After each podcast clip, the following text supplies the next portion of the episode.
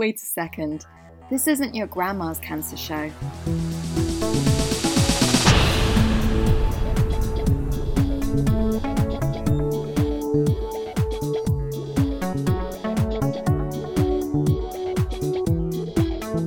Not your grandma's cancer show. Hi, I'm Tatum Durock, and today we're talking about mental health. And it's something that can affect us before, during, and sometimes way after our cancer treatment. Sometimes it just doesn't get talked about enough. So I have Clare from Shine Cancer Support with me today, and we're going to be responding to some stories that were shared at Shine Connect, which is our young adult um, cancer conference. It's the only one in the UK. And I want to mention just right off the bat that we are going to be talking about suicidal thoughts. So, if that's something that's not right for you today, please take care of yourself and, you know, feel free to skip to another episode. And if you are staying with us, you'll be hearing from Rime, who was diagnosed with mental health conditions before she was diagnosed with cancer. She has um, bipolar and EUPD. And we're going to hear a bit about how that all played into her experience of treatment. And we're going to hear from Ciaran, who is actually in the middle of treatment when he knew he needed help, and Ben, who was a long time after treatment where he realized that his coping mechanisms were actually quite detrimental. So, not talking and drinking. So, many of us, I'm sure, can relate to some of those. So, I have Clare with me today. Welcome, Clare. Hiya, lovely to be here. I should say welcome back because you've been on on this show several times now. Don't get rid of me. No, no, nor do we want to. So I'm going to ask you to introduce yourself and a bit about what you do at Shine. I'm Clare. It's lovely to be here. I currently now work for Shine as what we call the program delivery manager. What that basically means is I'm in, in charge of working out all the logistics behind making our online programs work.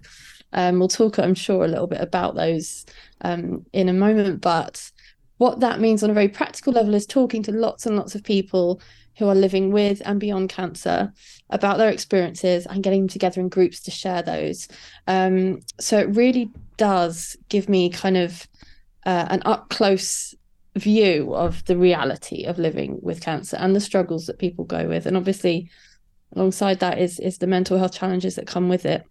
Um, I became part of Shine because I have my own experience. I was diagnosed with a Ewing's osteosarcoma when I was 17.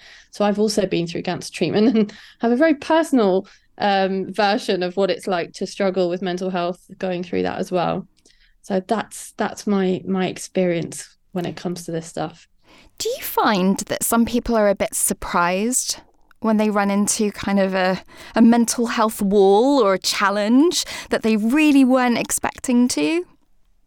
Yeah, I th- I think often they are. I think for a lot of people, you know, when, when I talk to people, they'll be like, but you know, I was coping fine before. Mm. I've been through mm. challenges before and I've been fine and and I had my coping strategies and and sometimes I think it does take people by surprise the kind of I like to call it that rug pull moment. You know, the moment that like, it completely changes everything and takes your feet out from under you, or it can do. And and I think that can be quite shocking. I think the way in which it presents can also surprise people. They'll think, well, it would be normal if I was worried about my symptoms or my treatment, but actually it's coming out as social anxiety and I don't want to see anyone. And mm. and that's kind of like it, it can be quite surprising in the way it presents, I think.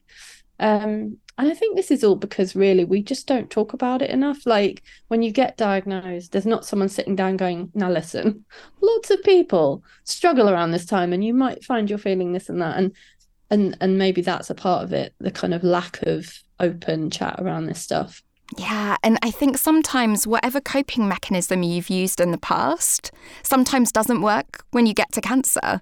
Yeah. So it it can feel like this whole new like even though you've had as you said loads of challenges in the past or you know I'm tough enough or you're even thinking of it as just a physical thing and you know I'm still carrying on with my life like it can still catch up with you um and in a way that is I love the description you gave that rug pull moment. Yeah. Yeah. And I mean, from a very personal perspective, when I was diagnosed, I was an absolute, you know, I was I was a real perfectionist. I was at school, I would work very hard, did everything on time, did everything right. But, you know, I was a perfectionist. And that was how I did things. And obviously, there isn't a way to do cancer treatment in a perfect, neat, and tidy box. And so I was like, oh, I have. I have nothing. I have nothing. I have no ways of coping with this that feel comfortable to me anymore. Mm. Like I'm not one to talk about how I feel very openly. That didn't, you know, that felt alien. So that I think it is the way you live your life might work perfectly well until you come up against a particularly new challenge. And yeah, it can be really tough. I think it's really fascinating how they are coming up with more and more kind of um, descriptions of the fight and flight response. So it used to be just fight and flight because um, they were mainly looking, studying men, but they have now branched it out. So we've got fight, flight, freeze, um, fawn um, sometimes known as submit. But yes, so you have those people that might get quite angry, you know, and kind of want to fight and you know start arguments and you know really get in the in the weeds in that way. And then you have other people that just want to flee the scene, uh, you know, close it up. I'm I'm out. Like I'm not dealing with it. And then you have those that you know, and I think that the submit is so challenging because you almost become so disconnected from yourself that you're not checking in with how you are, and you're just like accepting, but not in a empowered way. Um, yeah. But things are being done to you, mm-hmm. and the fawning is also fascinating, sometimes known as flattering, where um, you're you're just want to say nice things just to get out of the room, to get out of the situation. Mm-hmm. And, you know, how all of those play into your mental health is just, it's fascinating because when we have a challenge, what do we do? Do we fight? Do we run? Do we, you know, disconnect? Do we start finding people to flatter and make nice with them? Um, so I think um, we should have a listen to Rime's story. Um, and Rime um, was diagnosed with breast cancer. And we're going to come in where she is explaining a little bit about her prior diagnosis. So EUPD is basically stands for em, uh, emotional uh, unstable uh, personality disorder. Um, and it's kind of misleading with saying personality disorder because people just assume it means you have multiple personalities.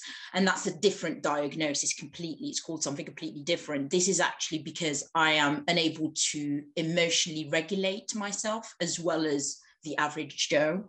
Uh, and I require medication to do so. And that helps also with the bipolar, because bipolar, in addition to EUPD, kind of exacerbates my manic and uh, episodes as well as my down episodes. Um, so I have to take medication for that. So this is even before I was diagnosed with breast cancer and and I was learning to manage that. And that's really difficult. And what I learned through coming to shine is I met other people that also had bipolar and also went through breast cancer and how their journeys were also complicated uh, as well as mine. And it, it was difficult for the health professionals as well because they were dealing with someone that couldn't take the medication because I couldn't take my mental health medication during my treatments um, because they were going to interfere and it wasn't going to have any impact. So that was that you know there was a likelihood they knew there would be a likelihood of me having a psychotic episode or a, a depressive episode and i had both. Um, but yeah eupd is very much about not being able to regulate your emotions. Um, so but yeah they actually so the, the things that were keeping you emotionally regulated the yeah. things that were keeping your bipolar stable so that you could do your job and and everything those things that you needed you yeah. then didn't have access to in treatment. No not at all. So it's one of the most stressful times yeah. your support basically yeah yeah. goes away. Exactly. How did you feel when you knew that you weren't going to be able to have your medication? Uh, I I, you know, there's been so many periods where I thought I could do things anyway without medication. Because that's the other thing about bipolar is when you're manic, you think everything is wonderful, and you think that you don't need medication anymore because you're thinking irrationally. So that's what happened uh, during my breast cancer. I started going into a manic episode. I, I did. I was involved in various movements, and I did lots of campaigning, pretending that it as if it, I wasn't going through all of that. I was going through these delusions. So that's what. That's how it triggered. Um, but yeah it's it's it's it's it was inevitable in some ways um, but when you're in it you don't realize it's happening. Um, and oncology team have anything in place for you? Uh, they, they they really didn't. They didn't know how to deal with it. And they kept on saying to me like after everything and i calmed down and and after i got sectioned and and i was discharged after all my treatments etc um, then they realized I needed, you know, therapy and and I mean during the treatments actually that's completely I was I'm completely wrong. I did have some therapy, but it was only six sessions, and for yeah. someone that has yeah this kind of level, it didn't work. So I can't even. This is the reason why I can't even remember those sessions because that didn't even touch anything whatsoever. Um, but they did offer that, and that was through Macmillan. Uh, but in the end, I had to pay privately several years after my breast cancer journey. And that's why I say to people if they can get a psychotherapist or a therapist from the beginning to help them process everything, I, I always will recommend that because that's a mistake that I made. I did it very late um, and I did process things and, and I was manic and therefore got involved in lots of campaigns. In some ways, some things come out are positives, you know, and it's not all negatives when you're going through these manic episodes. You can actually achieve also things. That's what, you know, that's what the strange thing about it. And that's why people don't know whether you are going through it or whether, you know, you are just being generally happy. And but that must be difficult a challenging place to assess what it is that you need and also to advocate for yourself definitely relay to a medical team what it is that you need definitely. and so how did that kind of you know tell me a little bit about your um your how the diagnosis the process of being diagnosed yeah. was for you yeah, so I it was like nearly five and a half years ago now, but uh, I remember it so clearly. I remember coming out of the shower and I have a mirror. I don't tend to look at myself very often, which is quite bad of me, and I certainly d- didn't check my breasts regularly. That's really terrible of me, especially as I come from a background of public health, where I was part of promoting screening for breast cancer and all these various messages, but wasn't taking on the advice. So I take some part in, in my errors, but um, the nipple basically inverted in. And, and I knew at that point that was definitely going to be cancer. And when I felt it, it was a big lump behind it. So I ignored this for quite a long time. Uh, and then when I saw my GP, he, he referred me. Within two weeks, I immediately got biopsies and scans and, and blood tests, etc. And, and was and, and it was confirmed to me that it was a grade two, stage three uh, breast cancer because it was eight centimeters long.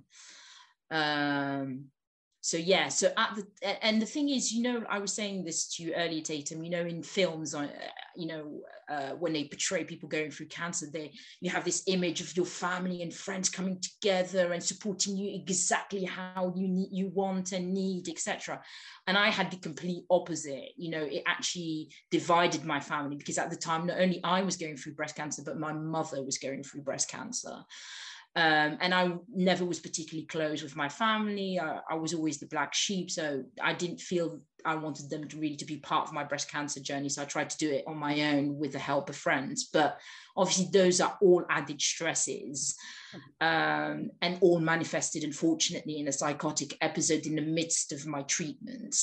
Um, so yeah, it's really difficult. I think I think health professionals are trying to figure out how to support people uh, that have a mental health diagnosis at the same time as going through uh, intrusive treatments like chemo, which will affect their medication. So that is a, still a question mark. I don't think they knew what to do. And I think it's something that uh, I certainly want to push for, you know, to try um, and make understand the the health professionals about how it impacts people with a already diagnosis of mental illness um, but yeah there, there, there, weren't, there wasn't much for me really. I had to do all the hard work myself to figure out how to pick myself up and rebuild a new me through psychotherapy. Yeah. And so where were you in your treatment when you had the psychotic episode? Yeah, so it was, I was just about to start radiotherapy. So I completed mastectomy, a failed reconstruction, uh, and then lymph node clearing. And then after that, I went into a psychotic episode and I had to keep going. Like I had a nurse that followed me to the hospital to have uh, my radiotherapy because it was a daily thing for a period of time. And so yeah, it was the most awful experience of my life. I, that was the first time I've ever been sectioned and ended up in a mental health ward. Um, and it was traumatic. Already, breast cancer is traumatic in itself, but adding that on top was just, yeah, it was just on another level that I've never experienced in my life. Um, and then I went into actually a manic episode when I was discharged from there. So I guess when they gave me the antidepressant, that kind of made me go up and up and up. And then I came out like again, you know, uh, in a manic episode and then crashed again into a, a period of depression. So it was really hard, the aftermath of uh, even after finishing radiotherapy, like picking myself up in so many bits of pieces was certainly not easy. It was the hardest thing I've ever done. But like I always say, going through like, the menopause at that point as well. Exactly. But I always say to people, I think going through all of this, although I wish it on no one, I think it gives you that kind of depth and understanding about life and about the way you view life, about your perspective. It changes everything in your life. And that's not a bad thing because initially I was scared of that. You know, I wanted just the old me. I wanted just to get back into normal. And in fact, the doctors, when they first diagnosed me, said, You've got the easy cancer, your life will get back to normal within two seconds, don't worry, you know. Um, and I thought maybe that's true, but that wasn't the case for me. And, and that's not the case for a lot of people that I've spoken to through Shine, because, and that's what I love about Shine is the fact that I was able to connect with people exactly that I've gone through what I've gone through and understood fully what I've gone through, because they also were bipolar, are bipolar, sorry, and going through breast cancer treatment. So Shine has helped lots in, in that way. And, and the breakout program also taught me what's within my control and what isn't. Um, so yeah, it's work in progress. I'm not saying that I've rebuilt myself and you know I'm gonna save the world now suddenly, but no, but I'm much more realistic now about what I can achieve for myself and within my limits and boundaries. So yeah, to hear that you know, she, you know, the doctor saying, you have the easy cancer, you'll be back to normal. Just straight away. Just really shows the the the absolute kind of eh, eh, so many people thinking oh yeah i'm going to get back to my life. But actually we come as complex humans and eh, and so many people have this complicated journey. I'd love to hear Clare what what you heard in in Rime's experiences. Yeah, I mean exactly that, isn't it? It's it's that we come sort of preloaded with all these experiences and a history and a culture maybe that informs how we react to challenges in life and and to kind of to wrap it all up and say well you've done the treatment now so you can just get on with it and get back to it it's just it's such an unrealistic thing um I think the thing that stands out for me from Rime's story is the way the approach of healthcare professionals um, that physical and mental health care is so disjointed yeah. that the, the lack of kind of coordination of those two specialties um it to me it I, I just can't understand it because you know we all know that living with well going through any health i mean people who just have flu for two weeks come out feeling battered, emotionally vulnerable. you find yourself more tearful. Everything feels much more overwhelming. Like, and that's on a really small, minor level. And so, anyone who's going through a serious, life threatening health event, whatever it might be, or people living long term with a with a chronic condition or an incurable like it's inevitable that people will have some kind of feelings about it. like whether that tips over into sort of being a mental health diagnosis, I think it's kind of irrelevant. It's the fact that we just don't connect the two. Yeah. Um, but even more so in Rime's situation where she had an established set of treatment and a, and a, a setup that kind of broadly worked and you know that that actually the transition between the two services just doesn't take that into account and doesn't the one doesn't support the other and they seem really you know I, I love I love my healthcare professionals and yeah you know I'm a big champion for the healthcare in this country but this particular area I'm like it feels really lacking.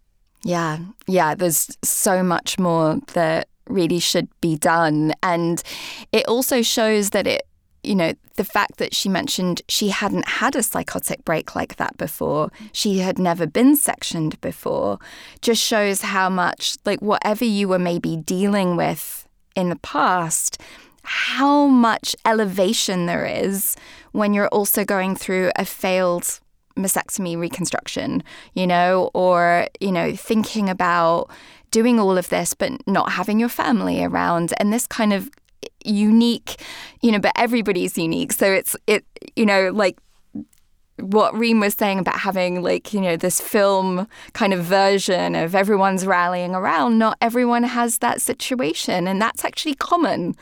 Um, and so, yeah, just the, the, you have the easy cancer, you'll be back to normal, just is so almost gaslighting. Mm.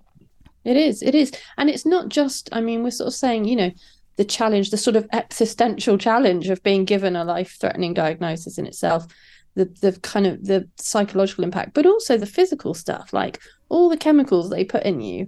I mean, I remember having one particular drip that went through with my chemo where I would get instantaneous panic attacks. And I was like, it was no, you know, there was no kind of warning or talk about what was going on, or, and I thought I was losing my mind, you know, and, and it was, fortunately for me, relatively short lived. You know, it'd be a few hours, which was unpleasant enough. But, it, you know, there are so many different factors at play. Yeah. All the kind of social, psychological, physical, everything can feed into that escalated sense of like emotional vulnerability, I think. And can I ask you, like, what did your um, panic attacks look like?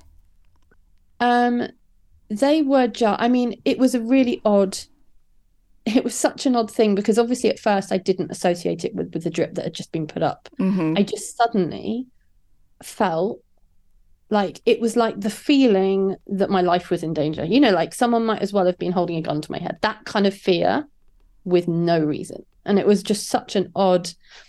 I think the, the tricky thing is also when you have a cancer diagnosis, people go, Don't worry, we know it's a really stressful time. You're obviously, and you kind of want to say, No, this isn't normal normal anxiety and worry about what's going on. This is a whole other level.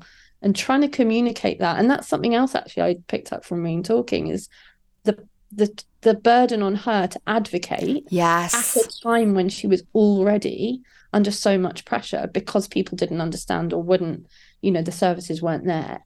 I think the ability to describe what's happening to you in an assertive way and get the support you need when you feel like you might be losing a grip on your sanity, it's you, you're not really in a position to do it. So the kind of meeting that lack of understanding about what's happening to you, what you feel is happening to you, mm-hmm.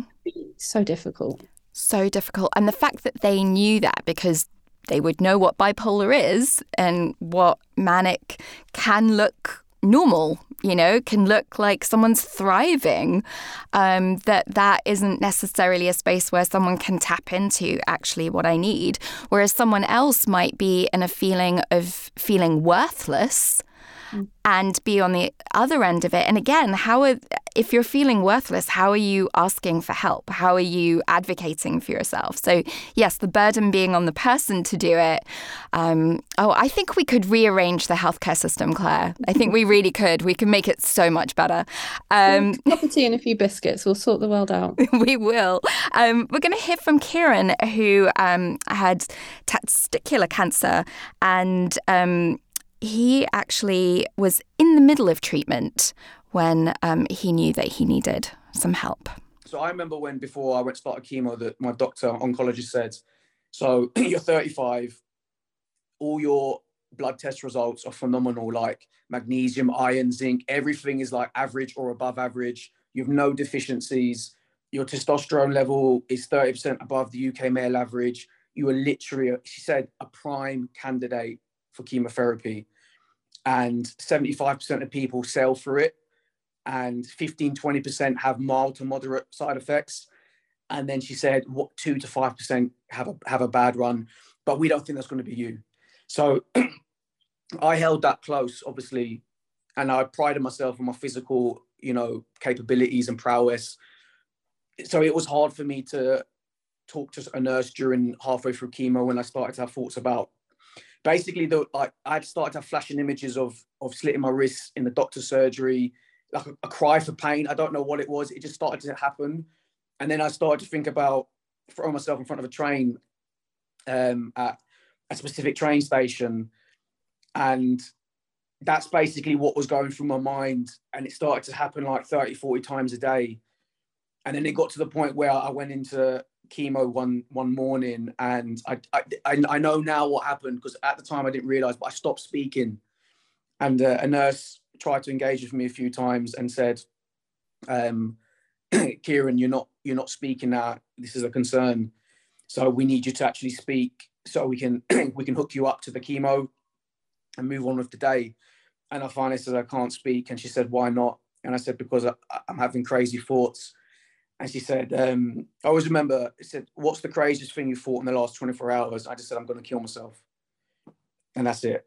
And uh, she says, what, what, how are you going to do it? And I just, I told her exactly that. So she said, okay, just stay there. So then she brought in a doctor. Um, oh, I haven't talked about this in a while. Uh, then she brought in a doctor and he's I always remember because he lightened it without meaning to. He, he held my hand and he says, "Okay, Ciaran, I'm not a doctor of feelings, but I'd like." um, and, it, and I didn't laugh because I was so I was so depressed, but internally, I just I I it was like a quip, like a comic mm. comedic quip, and I did giggle internally. I looked him dead in the eye. I was like, "What the? F- what are you talking about, mate?" I found it quite quite funny.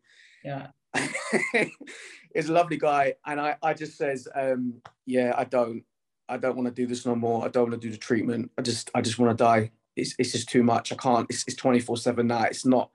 It's just not relenting, and it's just it's constantly what's constant. I want this throbbing in my face like my eyes and my ears just it's like it's just constant pain and the and that if some of probably a few because there's 30 people on someone knows what tinnitus is or tinnitus i never know which one it is but if you have a bad day just multiply that on chemo by a thousand and it's just like someone's put an, a, a screwdriver in your ear and it's just poking you continuously it was horrible so anyway yeah um that's the kind of the grim side and then he said, okay, so can you do chemo?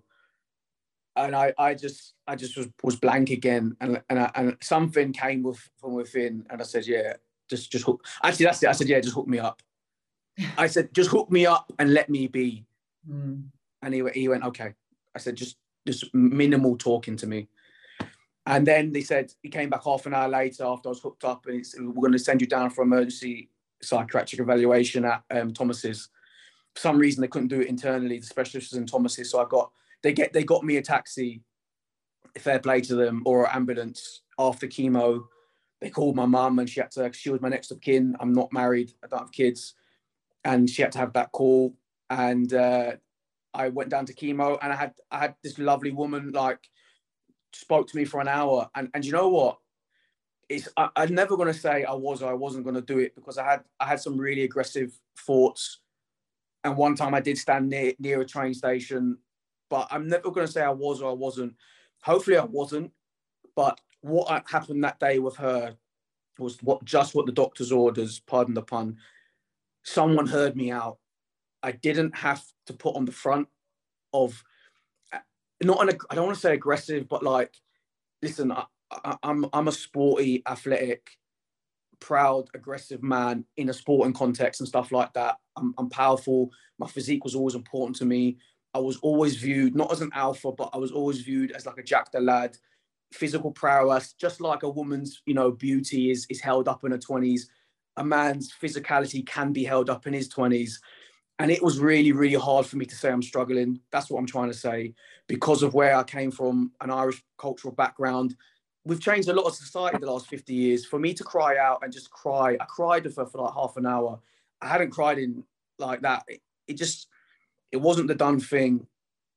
And at the end of it, she says, because when I walked in, she says, how, how, on a scale of one to 10, how like you to harm yourself? And I went eight, seven, eight. And she, after it, she went, after the talk and the cry, it was a really, really good cry. And I've cried 60 times since then. So that was a starting point. She went, what, how, how like you now? And I was like, listen, like a two. I just, I don't feel good. And she said, you needed to talk, didn't you? And yeah, I needed, I needed to get some things off my chest. Clare, what stands out to you hearing Ciaran talk about that? Wow, it's such. I mean, he he describes it in such a way you feel you're there with him, don't you? Mm-hmm. It's amazing. But um, for me, I think it's that the sort of physical relentlessness and what that can do to you, um, what it can do to you emotionally and psychologically. It's not just something you can sort of sleep off. Those symptoms and and like he said thankfully you know it's not the vast percentage of people that get this kind of awful reaction to treatment that is kind of physically so challenging. But you just think i mean when he describes it sounds like torture doesn't it? It's what yeah. you do to torture someone. And then why are we surprised that people feel like i cannot cope with this. I cannot do one more day one more you know one more hour. This is feeling i don't want to do this. I do not want to be feeling like i'm feeling anymore. And um, that's I think, hard for people that have never had maybe a you know a, a health condition or you know a life threatening situation that you see someone struggling for their life and are not necessarily understanding why you know that struggle is so hard that you might not want to live anymore. Yeah. Yeah i mean it's it must seem objectively like a strange sort of contrast that you've got all these people trying to save your life basically all these kind of interventions and everything is to, going towards that goal it it makes it very difficult to say hold on a minute that's you know i'm not feeling i'm not feeling that way at the minute and and i need to talk about it and like you said that kind of the relief i mean when he said she just heard me out like yeah. that's what he just needed to be able to say that and that's that's something that just feels you know from talking to lots and lots of people going through um going through the shine programs but generally in the community it's just that space to be able to say the things that you think might feel unacceptable yeah. to other people things that you think people aren't going to understand this. They won't they won't get why yeah in amongst trying to save my life i'm also thinking about ending it. Like that just wouldn't you'd think that wouldn't make sense. And so to talk about it openly is even harder isn't it? Yeah, I I really struggled myself with um, two different types um, of thoughts. So there was definitely a long time that I wish that I hadn't existed. That I remember driving past the place where um, you know, sort of not where my mum and dad met because they met out on a boat in the middle of, but um, a place where they had been before I was born, and almost screaming mentally back in time, "Don't do it! I don't want to exist."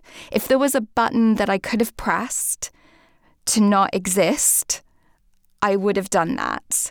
And there was this absolute sense of like, life being like, what is the point? It isn't life anymore. It's existing.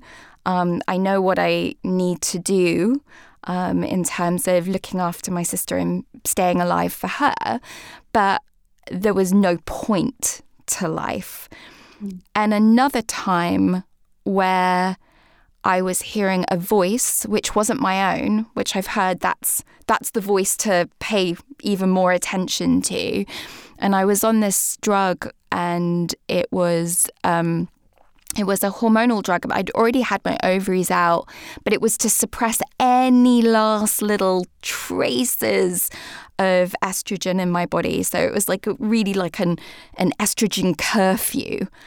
And when I was taking that, I started to get thoughts that were just jump in the river. Just do it. And I was like, that's not my voice. And wait a minute, what about my sister? And it was like, no, no one's going to pay any attention. You're worthless. You're nothing. Just go.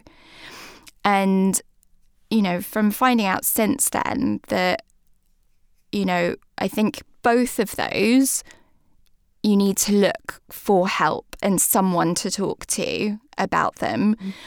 But when you're almost having plans, it's like a fire alarm to go get help. Um, I mean, I was gonna, I was gonna ask when when that was happening. Did what was your instinct about telling someone else about that thought or feeling? I mean, I was ashamed. Yeah. I was really ashamed because I could live with the I just have to exist. I could live with, you know, life isn't life anymore, like that kind of really dark place. But to feel crazy was a whole other level. And I felt crazy and I felt, um, yeah, the voice was really scary, I have to say. Um, and, but because I knew it was related to this particular drug that I was supposed to be on for 10 years, I, and I knew that that was behind it, there was a little bit of control in there that if I don't take the drug, then I might not have that voice. Whereas I imagine someone else having that voice, but maybe not knowing which out of the multitude of drugs are going in. Or you were saying that particular drip and yeah. the panic attack. Like, if you don't have the association, how would you have any sense of control? So I think I was quite lucky um, in that. I think there's something in there as well, isn't there? That the the feeling crazy because when you're going through sort of a huge health thing, like I don't know about you, but I feel I have to be really on my game and I have to be able to advocate and I have to be believable yes. and trustable. And I need the healthcare professionals to take me seriously. And that is such a part of feeling secure going through that process. It's being feeling like not you're on an equal footing, but you know that you're yeah. being taken seriously and and there's a fear there isn't there? As if you go and start telling them this is what i'm thinking this is what i'm hearing this is what i'm feeling are you just going to be written off as someone who can't really be their their point of view isn't going to be will it be down on my notes forever if i ever go back and start kind of you know if i'm trying to advocate or or yeah. perhaps complain? Am i just going to be written off as this person? All that it's so complex that that kind of um the relationships we have within our experiences of illness are, are so complex and tied together that it, it makes it there are lots of reasons I can understand why you'd be reluctant to go and talk to people. Yeah. And yet that connection and being heard and being told this is this is uh, you know the unusual in our case is mm. usual. Like again, we you know we were all diagnosed so young. That's unusual, and side effects are rare, but they also happen. And I think there's something about you know in both of those you know Rime's story and Ciaran's is you know oh these side effects happen, but we don't think it will happen to you. Yeah. You know, this, you know, the, oh, you have the easy cancer. Like, come on. You You'll know, bounce back because you're young. Yes. You're, yeah. young, you know, you're, you're strong, you're fine. But actually, you know, perhaps all that strength, you know, can actually be, um, you know, y- you have a further place to fall from. And I've had some tinnitus as well, not as bad as that, but oh my God, hats off to him for dealing it, it's the most awful, awful, yeah. yeah. like you were saying, torturous mm. thing. Um, and I think, like, exactly what you said, you know, I think all those thoughts around, I can't talk to someone or I shouldn't, you know, I'm not saying those are reasons not to. what I'm saying is that is an understandable feeling when you're in the yes. middle of it. And the reality is, when you do, and my experience and lots of experiences I've had, when you do mention it to someone, they're like, of course you're struggling. It would be really unusual if you weren't. Like 70% of young adults with cancer will um, say that they've suffered with depression. It's the norm. like it is not weird. You're not going crazy. You're not, you know, none of those things are true. But you might, if you're saying those to yourself as a reason not to ask for help, mm-hmm. and have a little go at challenging those because you're definitely not on your own in that. The doctor's response of "I'm not a doctor of feelings" was like the most honest. I imagine like the most authentic response, um, which yes, like as you know, he said he found funny somewhere in him. Um, you know, and the the fact that the you know that doctor did refer him on to someone who was, um, you know, someone that could um, take on board. So there is that thing of the person that you speak to the first time might mm. not be the exact right person to talk to, but there will be someone. Um, be. Yeah, Absolutely will be, and it's. I think talking about the difference between, you know, when like that what they were trying to do with Ciaran is asking him about what was he feeling these things were these just thoughts he had or were they actually plans that he'd made. And i think that's a really important distinction to flag as well. And that will be why you know they got him to see someone quickly that day because he yeah. was actually kind of envisaging a plan and a place and a and i think that's something to to flag up for people. If anyone's having that sort of feeling i know we've we work with a wonderful counselor called kathy as part of shine and she says to us when we're when we're doing work together you know actually feeling that way is not that unusual you know it's it's not it's not to say it you don't need help with it but i think you can have a thought like that and that can terrify you. And you think oh my gosh this is this is like i'm obviously a re- in a really bad space. And actually the, the thought and the feeling you're you're sort of playing around with mortality and what's happening and what are my options and all of that it, it kind of it can lead you to those thoughts without it being an actual plan you've made. And I think distinguishing between having a thought, um, playing around with the concept of living and dying, which is mm-hmm. something you kind of are faced with when you have cancer diagnosis, versus like, actually, I've thought about a practical way of doing this. Um, the former, definitely get help, talk to someone. The latter, I think, get the help urgent, you know, do something immediately if you're feeling that way. Yeah, definitely. So, we're going to hear from Ben, who realised after his cancer treatment that um, he was mentally not in a good space. And he'd actually had two different kinds of cancer. So, he had myeloma in 2013 and then lymphoma in 2017.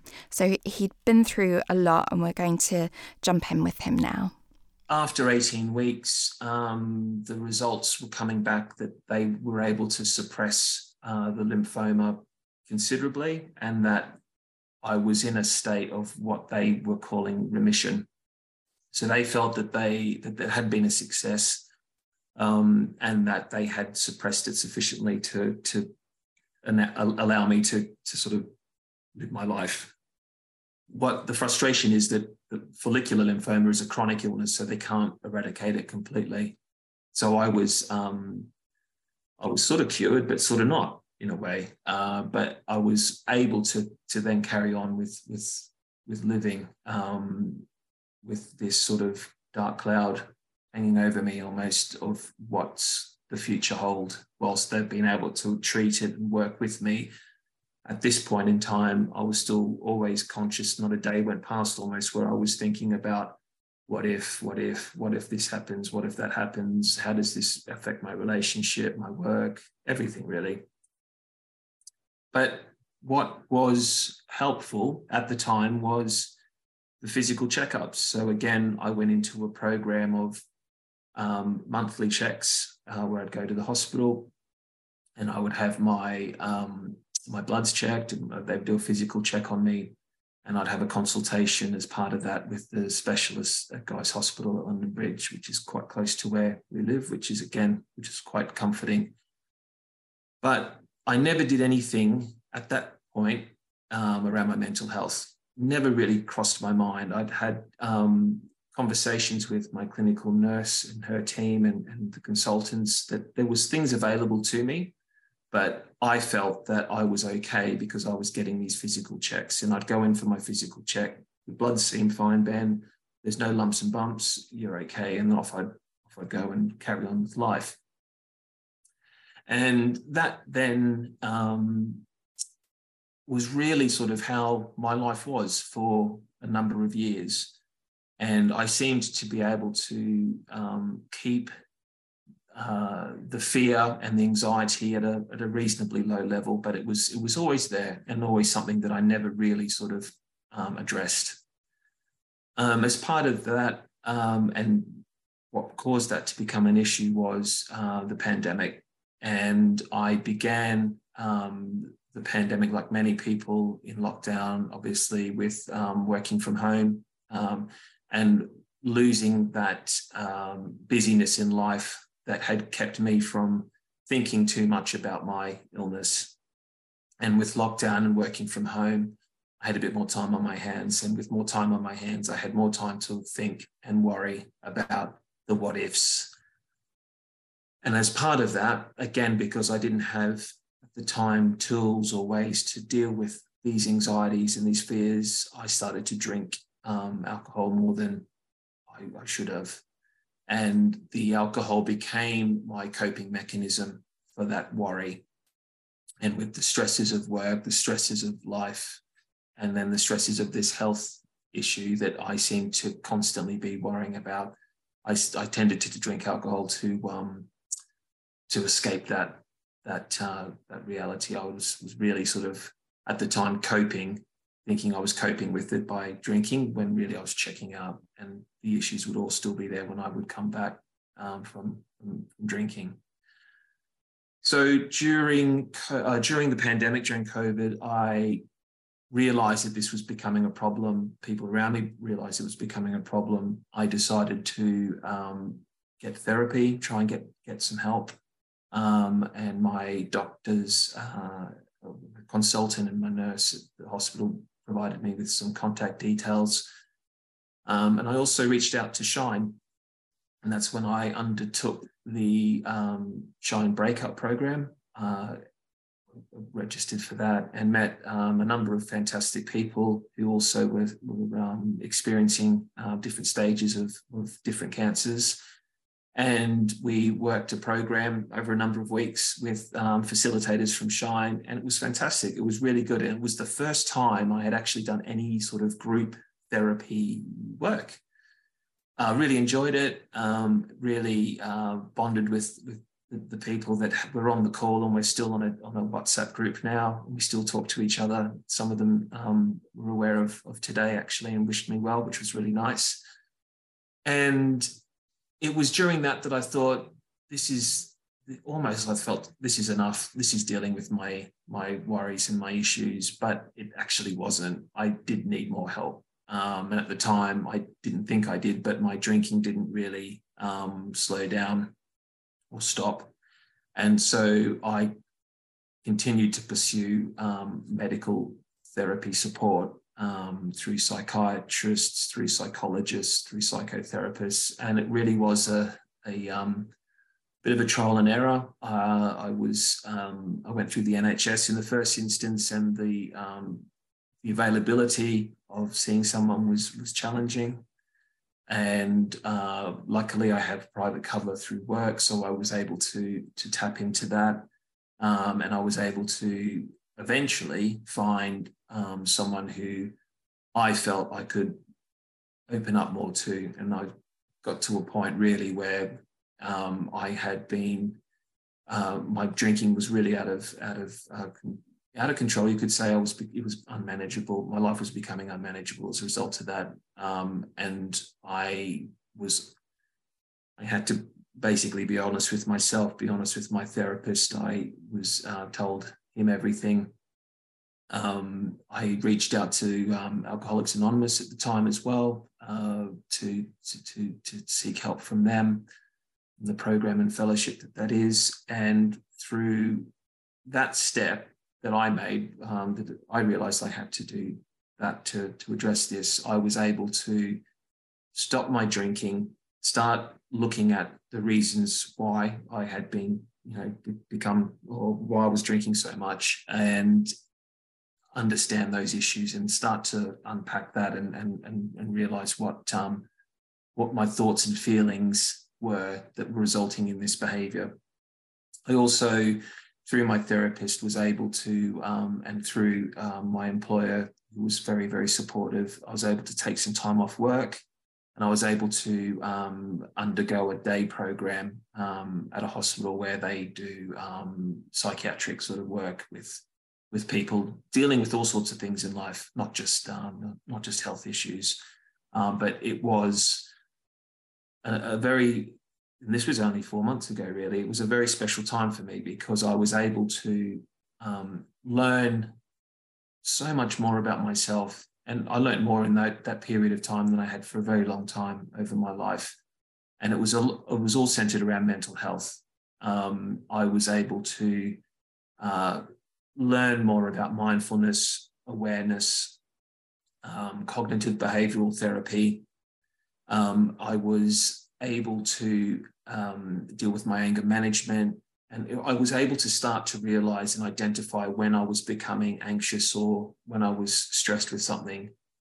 Just take a step back and understand the, or try to understand what the reasons were, and, and then look at those reasons rather than, I'm really stressed. This is all too much. I'll have a drink to forget about things. Um, so through the, the therapy program, I was able to start dealing with those issues. And through the support of AA as well, I was able to um, tackle the, the drinking problem, which it was. And I can, you know, I accepted that. Um, I'm, I'm, happy to say that through that um, that through the AA program, I haven't had a drink since, and it's 110 days today. But that's a that's a journey, and that's something I'll continue to work on because I know that that doesn't help me with my mental health.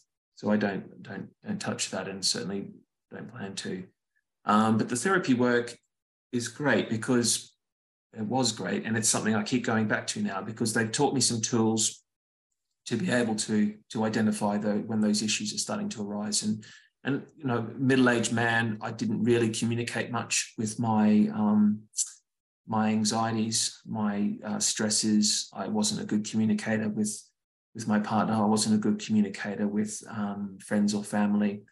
I always seemed to just bottle things up, and that really was a pressure cooker um, and would result in issues of resentment, issues of anger, issues of stress, fear, anxiety, and, and that would all just sort of bubble away, really. And it would then um, explode with me um, using the wrong tools to to address the, the, the real the real th- the real concern. That last line, the wrong tools to address the real concern it just really encapsulates, um, you know, such a, it's, his story is so, um, so well told and yeah, like Ciaran and Rime, I'm so in it and also able to relate to my own experiences by hearing him. Um, and yeah, like the wrong tools. Um, yeah, is that something? Yeah. Yeah. I mean, Ben's insight is incredible, isn't it? Like to be able to kind of go through all that and reflect. And I think that's hard won insight. Um, yeah. But absolutely. I mean, I think there is such a, you know, what we're talking about here is anxiety of the highest level, isn't it? That like, what's going to happen, the what ifs he talks about.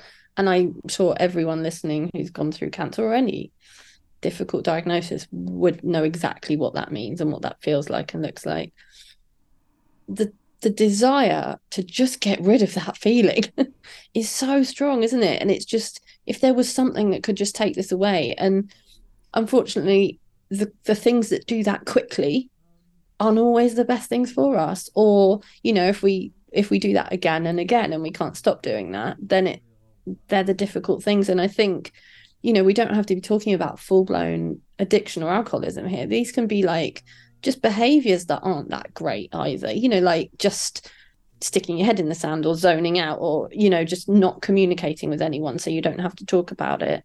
Um saying i'm fine whenever anyone asks you know all those are ways of just shutting down that reality of the emotion of of what you're going through. Yeah. Um I and mean, it behaviorally, it, yeah. He puts it so beautifully. It's like bottling it up and becoming a pressure cooker. Like yeah. you can really see that, you know, yeah, keeping everything in just mm. as much maybe as the expression of those fears in the drinking and it can come out in so many different ways i think people imagine that when you know you have cancer that you're going to you know eat all the right things and and look mm-hmm. after yourself but actually it can manifest like that it can be eating the bad things and Absolutely. you know it can, be, it can be about your self-care can't it like the ways that Absolutely. like neglecting that self-care that is I mean, a, I was awful for just, I mean, not while I was going through treatment, but subsequently just not taking the right medication, just not doing it as a kind of two fingers up. I don't want to be subject to all these rules and things I've got to do and follow. And this is my rebellious, actually, this isn't happening. I'm just not going to, I'm not playing. And you're like, who are you harming here? Like, there is no one. The, the two fingers is going up to no one except yourself and your health. Like, it's not affecting anyone else but you can get in that real sort of unhealthy coping strategies which can be really hard to let go of if they work in the short term Yes. And, th- and that's the thing, and they can work in the short term. And I, I can completely see your rebelliousness coming out in that way. And it does make sense to me. And also that you're the only one that pays for it, which, again, like not getting into kind of a nutritional thing, but if you're either not eating or not taking care of your basic needs through food, um, yeah, that becomes, you know, sort of another way to kind of like almost punish your body, but it's only you that's Yeah. that's being punished by that, not anybody else. So again, it's like this internalization Mm. of these feelings, but lashing out inwardly. yeah and i think with any i've always thought with any mental health diagnosis if it becomes that kind of that it needs a diagnosis and you need help um really they're just extreme behaviors that we can probably all relate to. Yeah. you know so when you're talking about addiction and alcoholism it's you know it's a compulsion and an obsession and you cannot stop even though you want to. I'm pretty sure most people can relate to oh god i drank too much and now i feel rough and i don't i'm never doing that again. And then the next you know it's, it's a it's a familiar pattern or my head's so full and i just want something to take the edge off i'm just going to do it tonight even though it might not be the you know it they're all sort of inverted commas normal behaviors Yeah. that when they become that they're affecting your life in a really destructive way that's when it becomes a bit more of a sort of thing that might be diagnosed and treated and you might get professional help with. But even if you're not at that stage i think it's just a really healthy thing to look at you know is there anything i'm doing that's just not serving me well at the minute? And is there someone i could talk to about that? And what might i do to get some support around changing it a little bit Yeah, and not being embarrassed if it's years and years after whatever, you know, was the big challenge. I know for me, um, during uh, cancer treatment and for years afterwards, I couldn't actually drink more than two drinks. I wanted to. Oh boy, did I want to. But my throat would literally close up on the second drink and I couldn't get it down my neck and I wanted to let loose. I wanted to get drunk. Um, and it just wasn't happening. And then eventually, over time, I was able to drink a little bit more, but I was super lightweight. And then I ended up having some functional neuro, um, neurological issues. Um, and this was about five years afterwards. And those, oh, they were really crazy making. So it was nerve pain all over my body. Um, I couldn't walk down a hallway without falling. The walls and the floor were moving. I couldn't drive. Um, I had to have scans to make sure that there was nothing in my brain. Um, it was so my stress levels just went way up, and so did my anger at my body.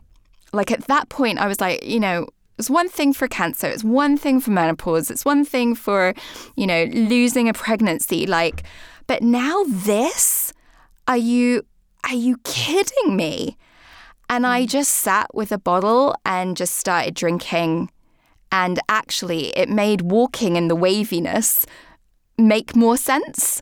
So, weirdly enough, I'm not, mm. you know, it's definitely not something that I should have done. But then I started drinking um, just, beca- just because I was mad, you know, that rebelliousness. I'd done good by my body and look what it's doing to me. And there was this, yeah, complex kind of lashing out, but really it was lashing in. Um, and having to like eventually look at that and go, mm, mm. you know, it's not really helping, is it? yeah. And it's, you know, where do you go with that stuff? It's not easy to find, I think. And, and we don't talk about it enough no. either. Like in terms of, you know, what Ben's talking about is alcoholism and, and he's got some help with it. And that's amazing. And it sounds like he's doing incredibly well. Yeah. I think addiction can come out in all sorts of ways. Like I, I ended up being on like strong painkillers for a really long time at the end of my treatment um, and it became a real problem for me. And it and it has been something that I've continued to monitor. And that's like 20 years on now. And I still have to be aware of my sort of behavior around those kind of drugs because what it did for me and I think this is the problem is when you combine trauma with something that quickly relieves stress and anxiety it's like a perfect storm. Like yeah. it's almost not surprising that you end up wanting that substance for more than just its pain killing benefits. You know, you take this painkiller, it gets rid of whatever pain you've got. It also makes you feel chilled out and floaty. Like, why wouldn't you want more of that when you're super stressed and going through a really difficult time? Um, but nobody, when they're giving patients, uh, to be fair, this was some time ago. It may have changed. I honestly don't think it has, but I have to give them the benefit of the doubt. Um, it, there's very little talk when giving you stuff like that to um, help with symptoms, whether it's you know anxiety medication, what, what, whatever it is. There's very little chat around the potential for addiction in that in that world. So again, it's something I think we just it's the stigma, isn't it, mm. with all this stuff. Um, asking for help around that stuff is really really difficult, but it's so important and it's there and it's you know again, it happens to a lot of people. And you did know, you get help? There are a lot of people in the community. And did you so, did you get help with it? Did I you? Did. I did. Yeah. I I I I've I've seen counsellors on and off and got therapy on and off ever since my illness. Uh, initially, I was really reluctant, and I was like, like I said, I was that uptight perfectionist, won't talk about how you feel person. And it took me a bit of time to find someone who I did feel comfortable talking to. That really helped and now i use that as my yardstick of like actually remind yourself this can be really useful. And i treat i treat it just like like you'd go for a mot on your health. Every few years i just go and have a bit of therapy because i think it's just i'm going to i want to check in with how i'm doing and make sure that i'm as happy as i can be given everything that's going on. And i just i for me it's been the best thing yeah, and that thing of not giving up, I think that was something that Ben said it was a bit of trial and error finding. Yeah. So, you know, it is tough when you're going through something that the first person you go to might not be the right one for you. Um, I sometimes think finding a therapist is like dating. I know that might be really like inappropriate. but, um, but there is this sort of a chemistry, and when you find the right one, it can, you know, really you know, unlock so much. But mm. um, I've definitely had some that were just a waste of time. With Rime and, and Ciaran and Ben, they've all got so many insights. Mm.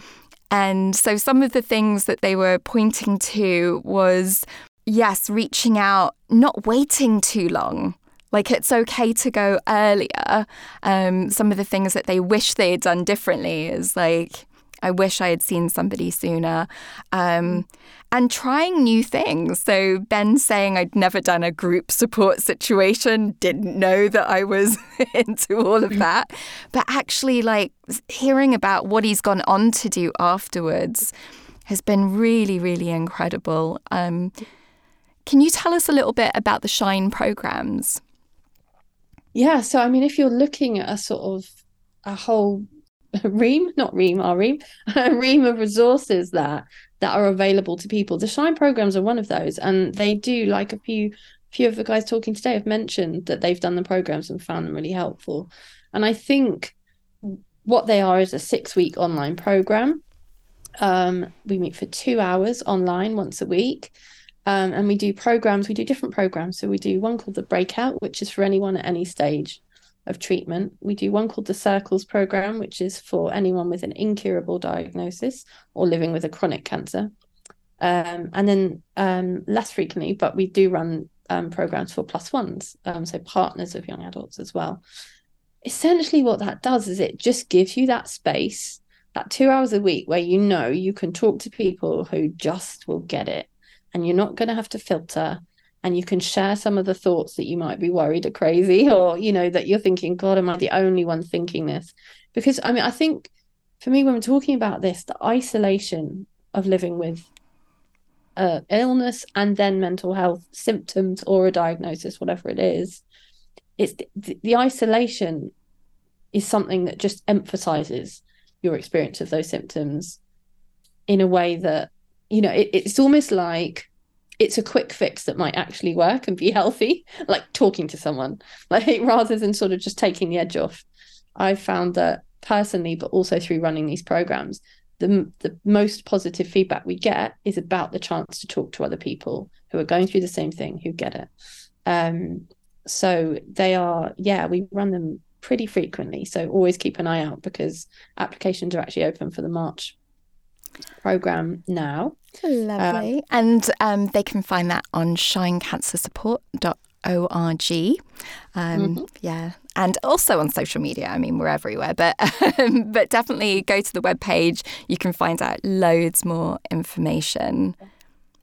And in those programs like we will we cut we touch on a lot of the things we've talked about today a lot of the kind of feelings and emotions that come with going through cancer. So if you're struggling that's absolutely something to to think about Yes. So thank you um, to Clare um, for joining me today. And thank you so much. A huge thank you to Rime, Ciaran, and Ben for sharing your experiences. And, um, you know, you can see even with me and Clare, like how much we've related to them. And I know lots of you listening will have related to um, parts of their stories. So thank you so much. And also thank you to Radio Facilities for sponsoring our podcast. Until next time, bye.